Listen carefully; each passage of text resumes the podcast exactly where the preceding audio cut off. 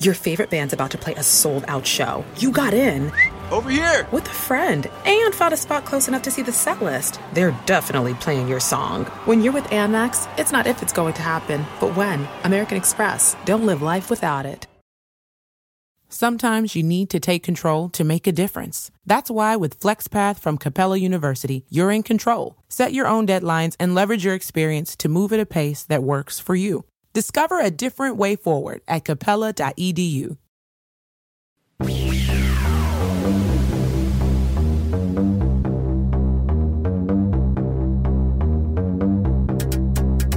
The X Zone Radio Show is heard on radio broadcast affiliates worldwide, including AM 580 CFRA in Ottawa, Ontario, Canada.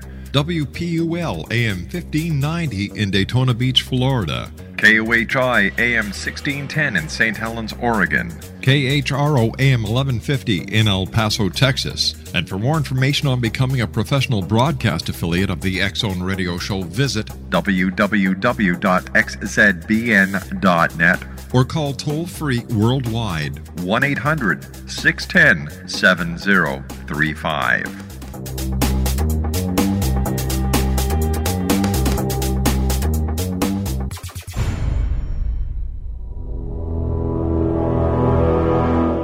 The Zone radio and TV show is largely an opinion talk show. All opinions, comments, or statements of fact expressed by Rob McConnell's guests are strictly their own and are not to be construed as those of the Zone radio and TV show or in any manner endorsed by Rob McConnell, Relmar McConnell Media Company, Talkstar Radio Network, its affiliated stations, or employees.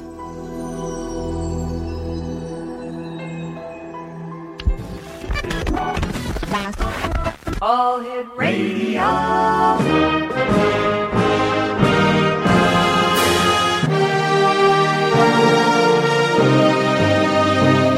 Welcome to the X Zone, a place where fact is fiction and fiction is reality. Now, here's your host, Rob McConnell.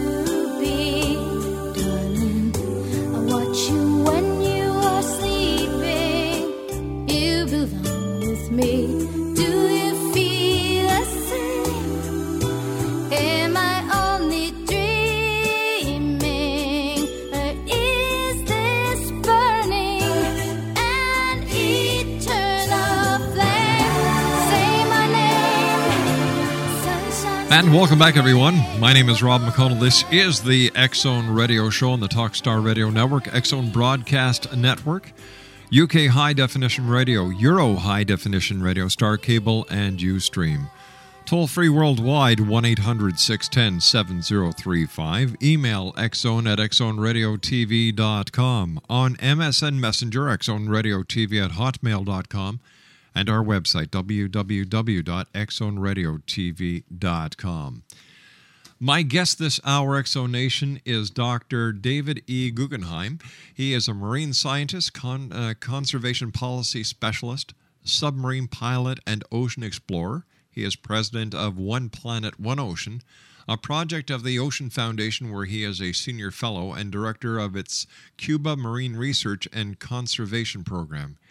He is currently uh, leading a major project to elevate collaboration in marine science and conservation among Cuba, Mexico, and the U.S. to a new level and leading the first ever comprehensive research and conservation program in Cuba's Gulf of Mexico region, a joint effort with the University of Havana.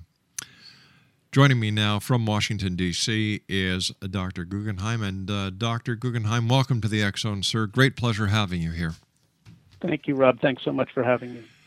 Uh, doctor, the big news undoubtedly around uh, the uh, the Gulf of Mexico throughout the United States, Canada, and Central America is the disaster, the catastrophe that is happening to the waters because of the BP oil fiasco. And and tell me, sir, since you're since you're involved in that specific area of the oceanographic areas,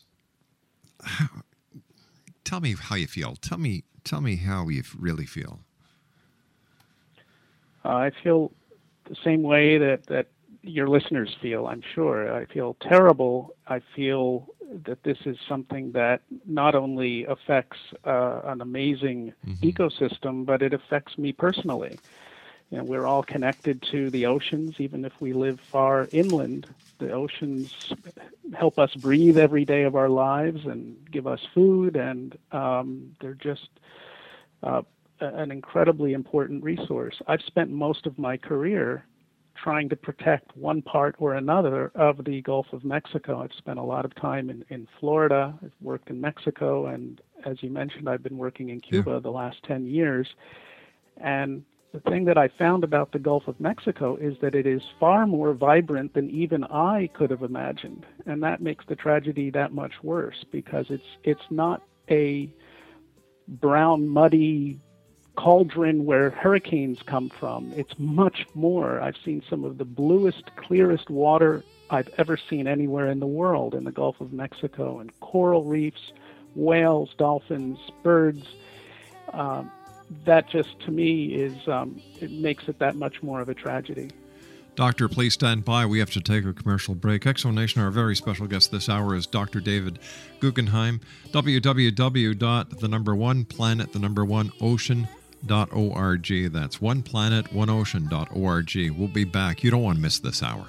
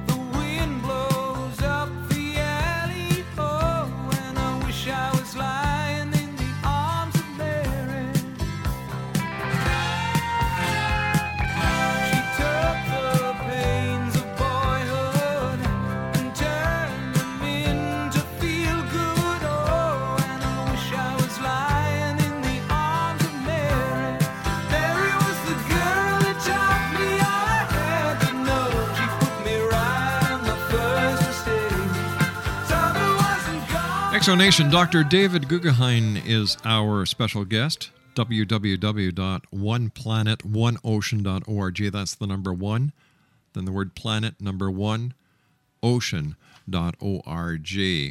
Also known as the Ocean Doctor and host of Expedition Cast podcast uh, series, Dr. Guggenheim is currently engaged in a special expedition to all 50 states visiting schools and bringing special programs about the ocean exploration and conservation to young students. So far, he has traveled more than 35,000 miles, visited 13 states, made 39 speeches, and reached more than 10,000 students in schools ranging from the uh, northernmost community in North America, Barrow, Alaska, to Macksville, Kansas close to the geographic center of the lower 48 states to the southern tip of Florida. Once again, www.oneplanet.oneocean.org. You know, Doctor, we see the images of oil covered birds and other wildlife, but there are many impacts of this massive oil spill we're probably not seeing. What can you tell us about uh, what this oil spill is to the Gulf, and, and will it recover? Well, you know, the problem is that as as heartbreaking as these images are of all of these birds and dolphins that we can see, mm-hmm. there's so much more that we just can't see. This is an oil spill that is impacting every every part of the spectrum in the food chain, in that whole ecosystem fabric. And we are especially concerned about the use of dispersant because it doesn't make the oil disappear. It's not vanishing cream. It just turns it into smaller droplets, which then move further downstream and stay deep in the water where they can infiltrate the food chain either in the deep water corals, in the deep water critters that live in the bottom, or in the microscopic plankton that float oh, gosh. in the water column. So we may be looking at a problem that is spread out over thousands of square miles and lasts for generations. The the question of recovery, I mean, we've seen nature do some remarkable things. It's Mother Nature is remarkably resilient, and we do hope that she can bounce back once again. But the problem is the Gulf already had a lot of problems going into this, and uh, one of those problems has been overfishing.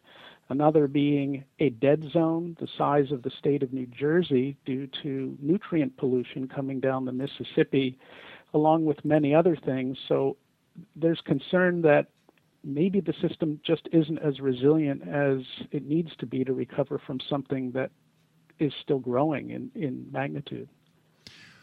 What happens to a lot of the species that were endangered or still are endangered in the Gulf of Mexico? How is the the the damage, the the pollution that is going on in, in the thousands of barrels each and every day going to affect the the survival of certain species? Well, the impact to species like pelicans is pretty obvious. Now, the, we the, pel- the brown pelican is an icon of a great success story. We protected the brown pelican, which was highly endangered back in the 60s due to DDT, and it's made a wonderful recovery all throughout the Gulf of Mexico. But you can see what happens when a pelican does what you know it, it, it needs to do for a living, diving into the water. When that water is covered with oil, it it uh, puts itself in a very very um, risky situation, and many of them die. But the the other critters that are at risk in in the Gulf of Mexico, many of them are fish and and invertebrates, uh, corals, for example. We've already lost worldwide about 25% of the world's corals. Uh, and in the Florida Keys, for example, we've lost almost 50% of those corals. Coral is an animal. It has to make a living too. It eats plankton and uses photosynthesis. And the problem is this oil can enter the food chain at just about any level. And as these uh, as these organisms concentrate that uh, in the food chain, the toxicity of that chemical, of the of the harmful mm-hmm. chemicals within the oil, concentrate, uh, bioaccumulate in the tissue, and they biomagnify, which means the concentration grows every time something eats something smaller than it. So that's why I express concern about the fact that this could be a problem we see for generations. Now, you've described this as an international incident and have expressed concern about the oil reaching areas hundreds or thousands of miles downstream, including Cuba. Is this still a threat? Yes, in fact, earlier today, NOAA has released, the, NOAA being the National Oceanic and Atmospheric Administration, they've released their latest models that are projecting where this oil is likely to go. Mm-hmm. Now, the problem with the model is only looking at, uh, it's primarily looking at surface oil, and it's not really taking into account the use of those dispersants. So there's a huge unknown associated with this. But uh, that being as it may, if you look at the models and where this oil is likely to go, uh, it will eventually get caught up into the loop current, and that loop current takes takes the water and anything floating in it, such as oil, south toward the northwestern coast of Cuba before making a major turn to the east up through the Florida Keys, the east coast of Florida, including Miami, Fort Lauderdale, and that area, before heading offshore into what becomes the uh, the current that heads over to uh, to Europe and the uh, the Gulf Stream. But along the way, there is likely to be significant impact because all of that oil is, as I said before, is not magically disappearing. They're only able to capture a small amount of it, and that oil is is of great concern. My work has been uh, primarily in Cuba over the last 10 years, and the thing about Cuba is that it's like a time machine. It's like going back 500 years to see what Christopher Columbus saw. I was absolutely shocked to see healthy corals, the healthiest marine ecosystems I've seen anywhere. And the hope is to learn from those and learn from those about what Cuba's doing right or what's unique about its situation so we can restore corals in our own backyard and around the world. Wouldn't it be tragic if we lost those corals due to this oil spill? It certainly would. You know, we, we've also heard stories about enormous quantities of methane gas being released uh, along with the oil. Why is this of concern? Wouldn't the methane gas just float to the top of the uh, ocean and disperse in the air? Uh, indeed, a lot of the methane does do just that. It bubbles to the surface, as you might expect. But along the journey from a mile down, a lot of that gas dissolves into the water column. And apparently, there is a significant amount of gas. Normally, you get about a 5% uh, fraction of the blowout, in, including natural gas. Here, I've heard estimates as high as 40% of what's coming out as natural gas. It's very highly concentrated. It's a carbon compound, which means it's an organic material, and it's food for hungry bacteria, which is good news because there are bacteria in the water column that are eager to eat all that stuff up along with oil. Mm-hmm. The problem is when they when they munch on the, on that gas and on the oil, that's a process that uses oxygen and it takes oxygen out of the water column and robs the oxygen from other cre- other creatures that need it and, and especially creatures like fish which have gills and breathe oxygen through their gills from the water. And as a result you have conditions already scientists have measured background concentrations of methane 10,000 times higher than normal, and oxygen levels in these areas have dropped to less than 25% of what's normal. And as if that weren't bad enough, there's already an area of low oxygen, this dead zone that I that I mentioned yes. earlier. This is a dead zone and it's caused by the same thing. It's all of this nutrient pollution, fertilizers coming from 38 of the U.S. states, two Canadian provinces. 40% of the continental U.S. drains into the Mississippi, and that's a lot of nutrients and fertilizer. And those fertilizers do exactly the same thing in the Gulf of Mexico that they do on the farms and in your backyard. They make plants grow. In, in the water, they make algae grow. When that algae dies, it's the same situation as oil and gas. The bacteria go to work on it, and that robs the water column of oxygen. It's the second largest dead zone in the world, second only to one in the Baltic Sea, where really nothing can live. Unbelievable. What is the you know with all the with all the bacteria growing, what's the ultimate?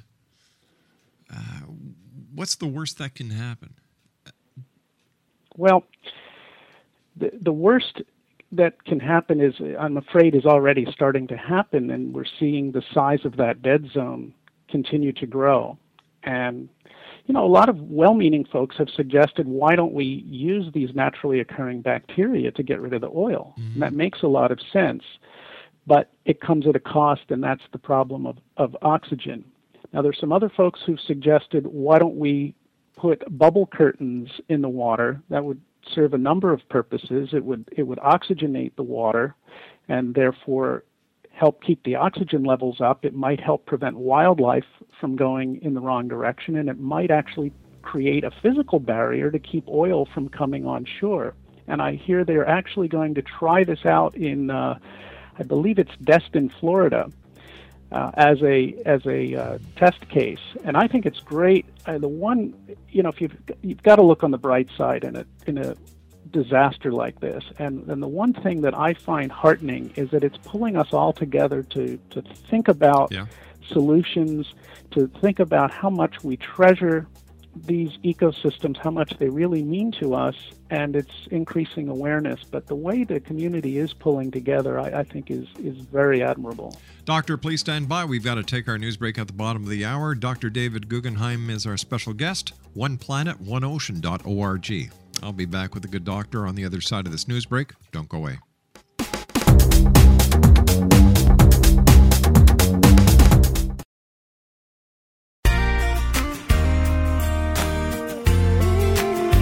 You're listening to the X Zone Radio Show live and around the world on the Talkstar Radio Network, X Zone Broadcast Network, UK High Definition Radio, Euro High Definition Radio, and Star Cable. Our toll free telephone number worldwide is 1 800 610 7035. Our email address xzone at xzoneradiotv.com. Summer's almost here. Yay, right?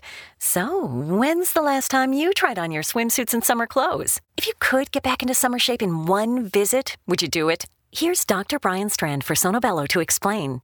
It really is quite remarkable. Sonobello doctors use a technology called microlaser fat removal, and the results are amazing. We customize your procedure to accomplish your goals. Just share with us the problem areas where you'd like the fat in inches removed. And in one visit, they're gone permanently. I can't tell you how often I hear clients say how many years they've been trying to diet and exercise those inches away, and we did it in one comfortable visit. It's time to get your summer on. Visit any of our Sonobello locations across the U.S., and right now you can save $250. Visit sonobello.com slash save. sonobello.com slash save. That's sonobello.com slash save. If your litter box could talk, what would it say to you? Good morning, lovely day, isn't it? Or perhaps, what's up with all the clay dust and chemicals you're laying on me and the cat? If that's the case, consider World's Best Cat Litter. It's virtually dust free, quick clumping, and lasts twice as long as clay litter. And because it's made from corn, it's chemical free and a naturally safe choice. World's Best Cat Litter, the number one selling natural litter brand for a reason. Great news! For a limited time, you can get one month free of Spectrum Mobile service. That's right, one month free with any new line. This exclusive offer is only available at select Spectrum stores, so stop by today. Our team of mobile experts are ready to help you switch and save hundreds on your mobile bill. Don't miss out on this incredible offer. Come see us at Market at Hilliard, Taylor Square, and Waterloo Crossing. Spectrum Internet and autopay required. Restrictions apply. Visit store for details. Um, on MSN Messenger, X Zone Radio TV at hotmail.com, and our website, www.xzoneradiotv.com. Why do I feel like I'm losing control?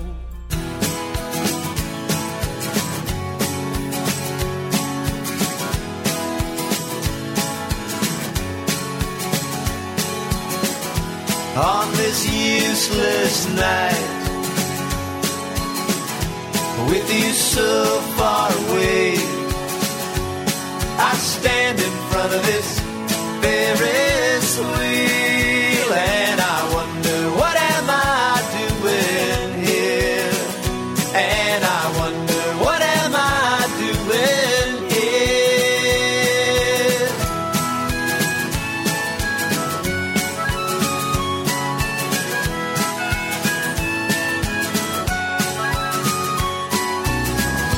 And all the drunks just stumble by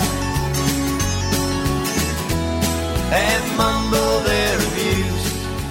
And welcome back, everyone. Dr. David Guggenheim is our special guest. www.oneplanet.oneocean.org.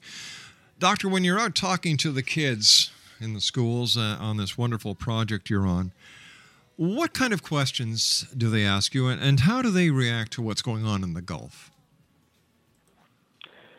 Boy, I get some great questions. In fact, I had a fourth grade class in Virginia submit 10 really creative ideas for dealing with the oil spill. And I'm just delighted that they are fully engaged in this issue. This is a this is a life learning issue for them. It's about something that is part of their future. Unfortunately, it's a problem that they will inherit. Uh, and um, you know, kids are very creative. Well, one of the questions I get, I get a lot of questions about sharks, and uh, it's the 35th anniversary of the movie Jaws, and my message to them, I mean, I'm surprised kids are terrified of sharks. really terrified of sharks. And I think it's a product of of Shark Week and other sort of sensational TV that I know that these kids watch. And unfortunately, they're not getting the message that humans are a much greater threat to sharks than sharks are to humans. We've managed to kill about 90% of the world's sharks over the last 50 years. And you're about 300 times more likely to be killed by a deer than you are by a shark um, because you know we drive down the road and we run into deer and that can be a fatal a fatal encounter Mhm. unfortunately so part of it is undoing some of the myths and some of the fear of the oceans i also get a lot of questions about the submarine i pilot a small one person submersible and what i realize is kids are really curious but they don't realize there's a sense that we've already explored everything and they are absolutely shocked when I say, you know what? We've only explored 5% of the world's oceans. We've been busy in outer space. We know more about the backside of the moon than we do about the bottom of the ocean. And I say, don't ever let anybody tell you that there's nothing left to explore because you guys are the ones that are going to have to work on that other 95%. There's a lot out there to explore. And then in the same breath, I usually get a question of, of um, do I get to eat snacks when I'm in the sub?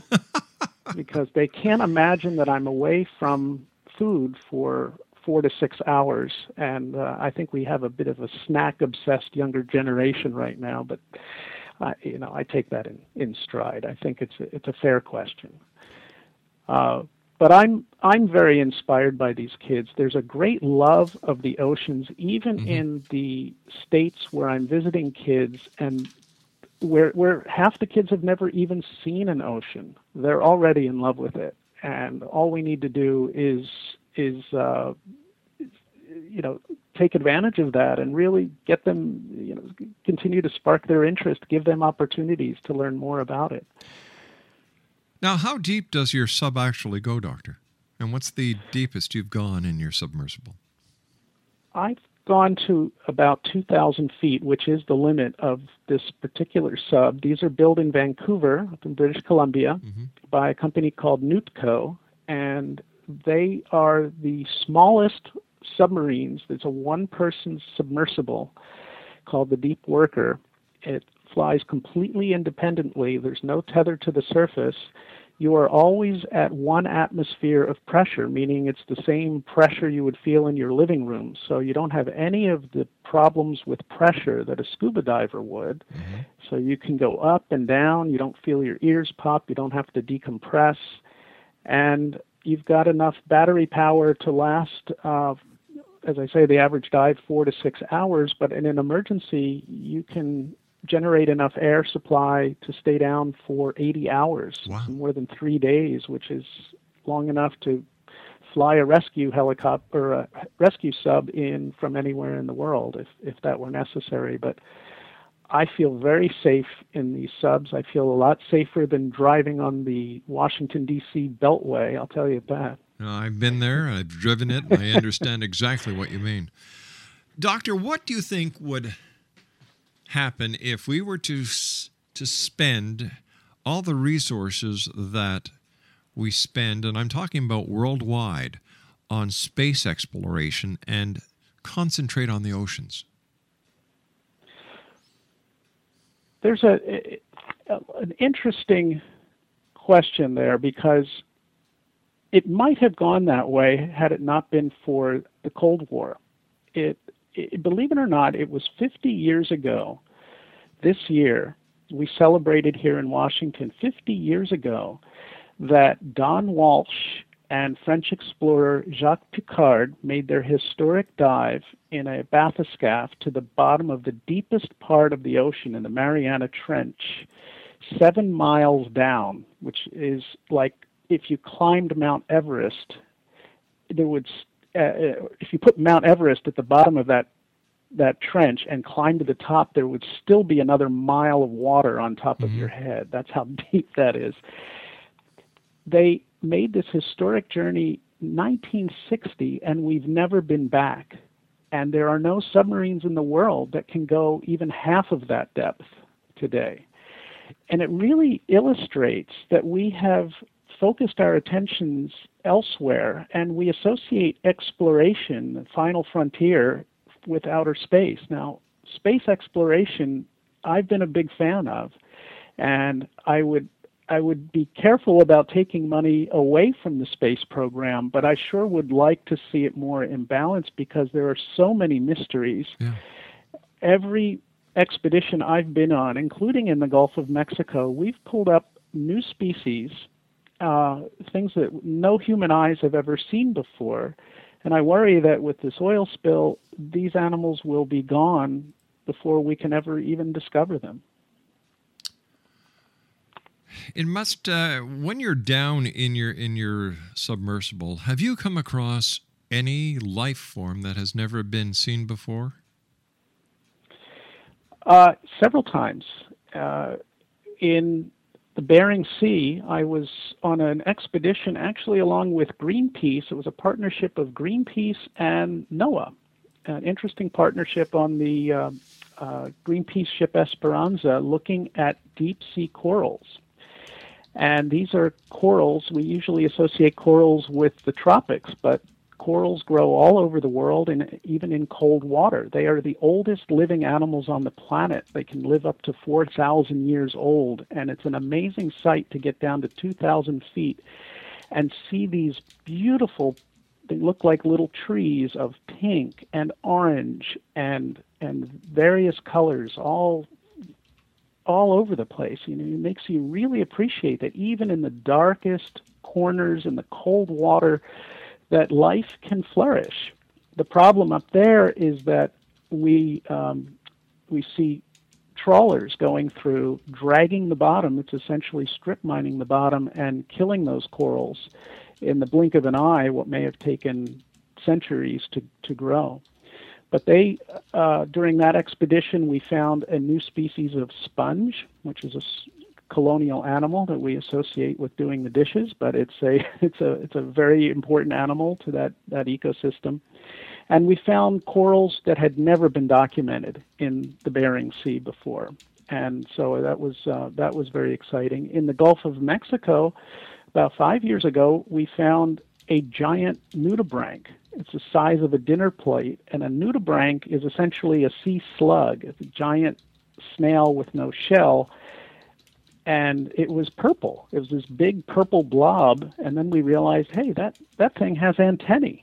It's got two little antennae, and you know, everybody's scratching their head saying, never saw it before.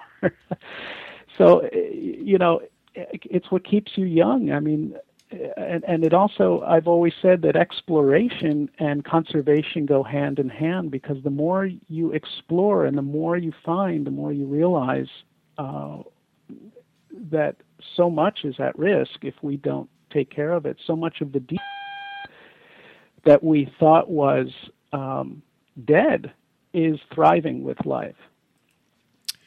Something I, I, I read where uh, you said, uh, where you actually did a blog and it's entitled, Want to Help the Gulf Kill Your Lawn? What's that about? Well, it's a bit of a provocative title, but when you look at this giant dead zone, well, let me back up and just say that I, I talk to a lot of people, and there's an amazing amount of frustration. You know, we're all watching this this leak day after day, uh, this plume of oil erupting into the Gulf, and we feel helpless. We feel like there's nothing we can do about it. Some people have donated hair, some people have donated money, uh, and but I was thinking about the fact that here we've got this enormous dead zone that's getting larger, and we've got 38 U.S. states and a bit of Saskatchewan and Alberta also connected directly to the Gulf of Mexico, along with the Gulf states themselves.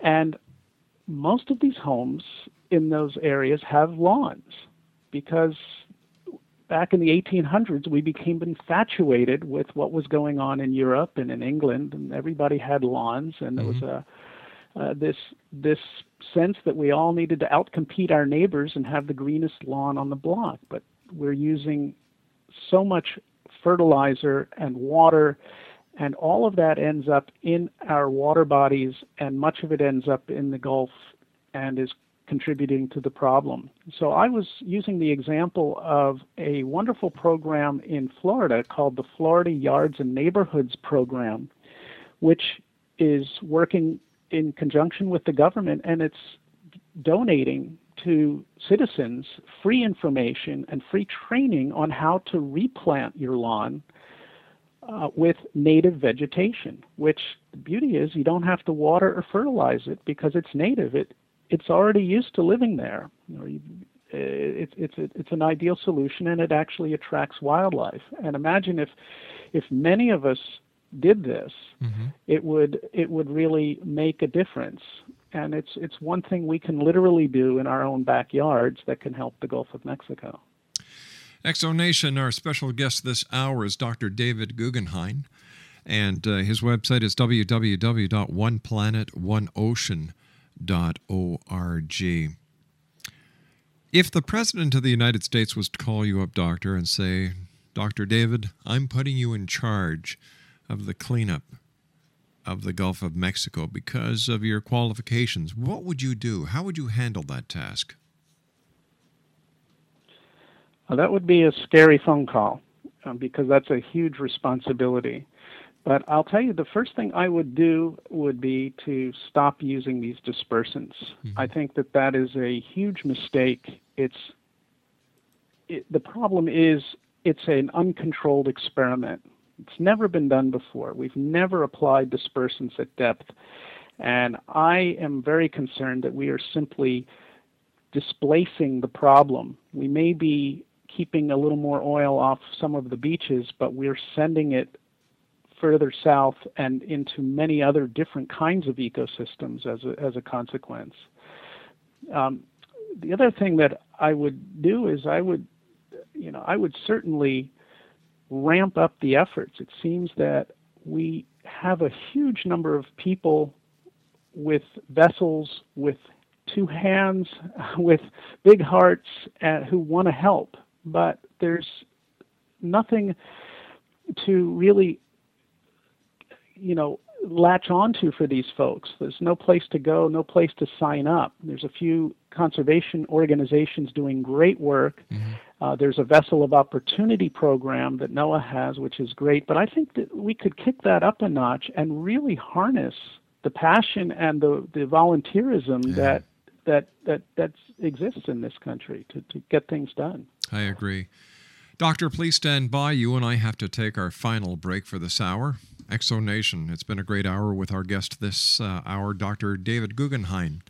Uh, www.oneplanetoneocean.org. That's the number one, then planet, the number one, ocean.org.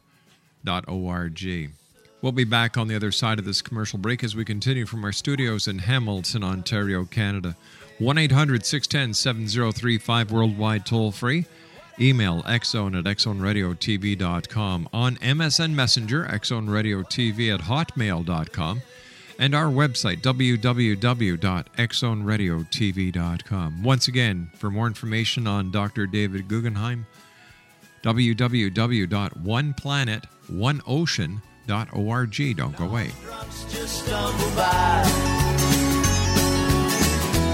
And mumble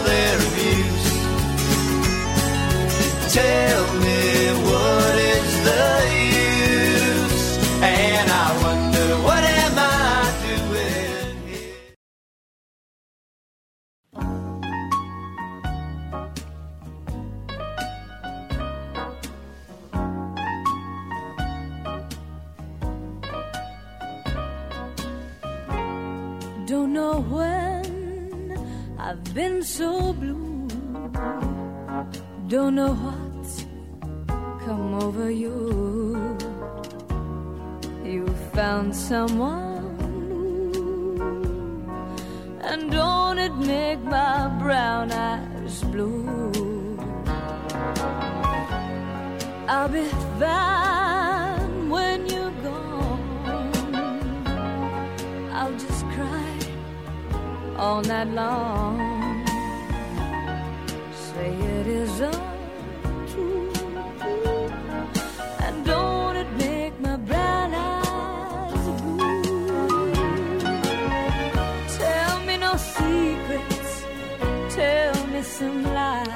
X Zone Nation Dr. David Guggenheim is our special guest. One planet, one ocean.org. What about the seafood in the Gulf, Doctor? Is it safe? Well, at this point, the uh, the authorities have closed down a significant portion of of the Gulf to fishing because it's believed that those fish are are toxic Right. uh, and shellfish. Uh, that's about a third of the the fishing areas.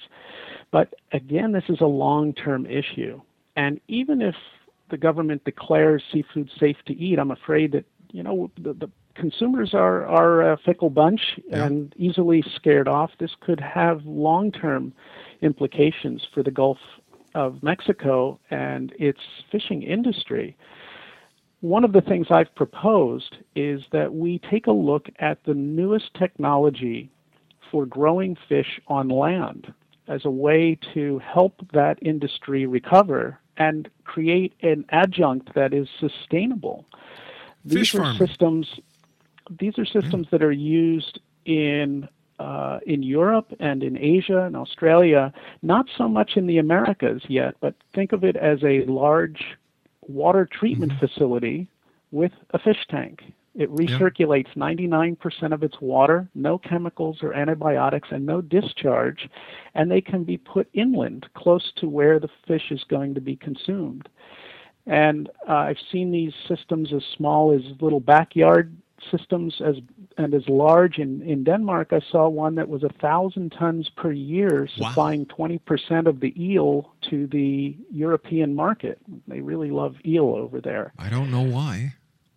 It's a, it's a festive fish around uh, the holidays. Instead of eating turkey, they eat uh, eel. Or like they do now in in uh, I think where is it uh, Oregon where they're killing off the Canadian geese.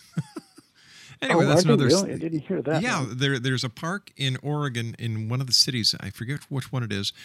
That uh, the, there's so many Canadian geese that are defecating on their parks. They they killed 150 of them, I believe, and they gave the meat to the uh, to the homeless. Oh, how about that? well, um, I'm sorry, you didn't You mean to get you off track. No, no. I'm gonna. Uh, what I was going to mention is that just recently I've been spending time in Vancouver, uh, and the British Columbian government and uh, local business community and the seafood industry have all gotten together to address the fact that there are opportunities to grow salmon on land Yeah.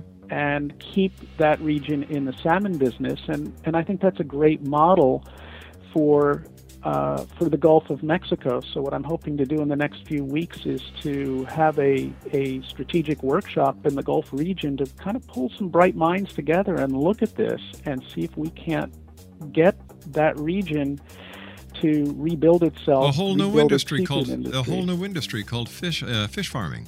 Doctor, I want to thank you so much for joining us. Great pleasure. Look forward to the next time you're here with us in the Zone. And from the planet Earth to you, Doctor, thank you for all the wonderful things that you're doing.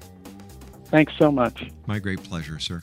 We'll be back on the other side of this commercial break at six and a half minutes past as we continue right here in the X Zone. My name is Rob McConnell. Don't go away.